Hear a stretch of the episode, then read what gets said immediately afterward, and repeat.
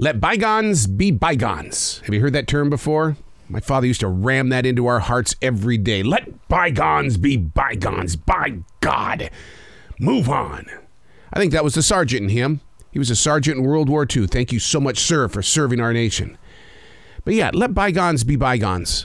It's almost like we're supposed to just drop it and move on and not even think about it anymore. And and there are too many things as we get older in life that it's like I, I wish I would wouldn't have let it quickly as I did. I think there was supposed to be something there that I was to learn. And now that I'm this far away from it, I'm just left with assumption. Let bygones be bygones you know like when a coworker says something that kind of offends you and and you know you're supposed to be tough skinned and and it's like no you no no that one kind of hurt but let bygones be bygones. And and it's like you know do i say something about it or do i not? You know it, it's like a family member because you know how family is. The older we get the more we want. I mean they start dividing the house up and mom and dad are still alive and but yet they're dividing the house up and you're going oh my god i i, I can't deal with this. Let bygones be bygones even somebody at a red light looks at you differently. Maybe they're having a bad day and you're having a good day, and their look made it look like that, you know, that you're a piece of junk in their life. Let bygones be bygones. Hmm. That is a tough one. Hey, it's Arroe. This is the choice. This is what I was writing while the sun was waking up on a brilliant new day. And today we're reading from August 11th, 2022. Big change in the temperature today. Uh, we're not in the 90s for the first time in several, several weeks. We're going to be like in the mid 80s. And you know what that means? This forest doesn't have any sunshine in it today. And the reason why is because we're going to get we're going to be getting a lot of rain. And and so, but I, I love the way that the leaves on the trees and the needles. What they do is they they it's almost like a moonflower. Have you ever ever seen a moonflower? They only open up when the moon is out. And and these trees are just spreading their leaves open like going, we shall receive. We shall receive. This is the choice. the mind wants to play some early morning games today. Oh, this spoiled mind of mine. It is a child inside that doesn't want to re enter this place called the new normal. Oh, it just wants to just play all the time. You see, for the longest time, it's been trying to get back to a wide open society, this mind of mine, and then something happened. You know, I, I, as much as I wanted to be in the movie theaters with people, to walk into restaurants without having to wear a mask, you know, wanting to be at a live concert where you kind of bump into people, sing along with them, our mouths wide open, spit going everywhere. And then I got COVID 19. Today is looked upon as being my allowed day of freedom. I, I get to return to the front line today.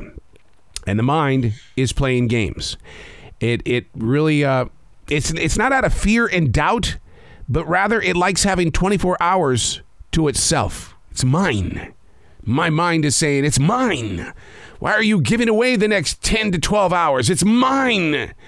Not having to worry about the stress and the pressure of a job brings to the mind all that it wants to do, and that is, it wants to play all the time.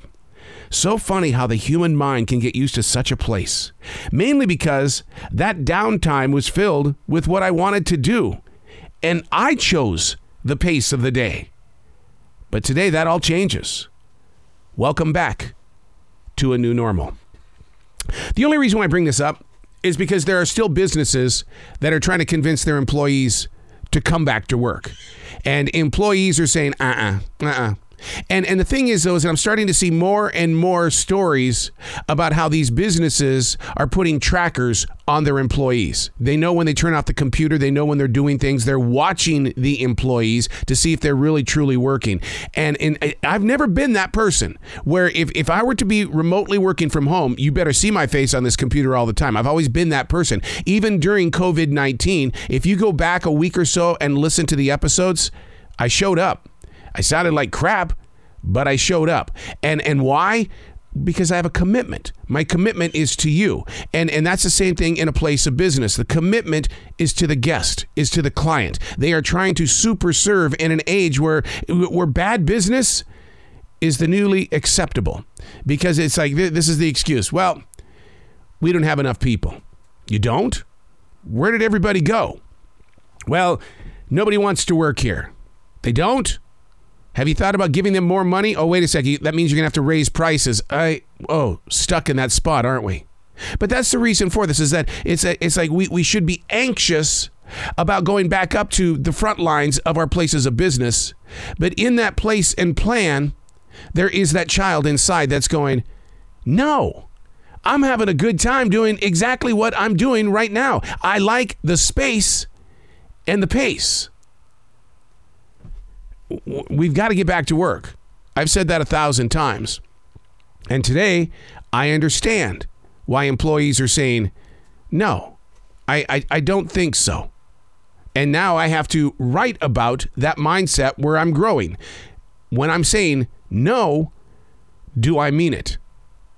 I'm Arroe, and that's what I was writing while the sun was waking up on a brilliant new day.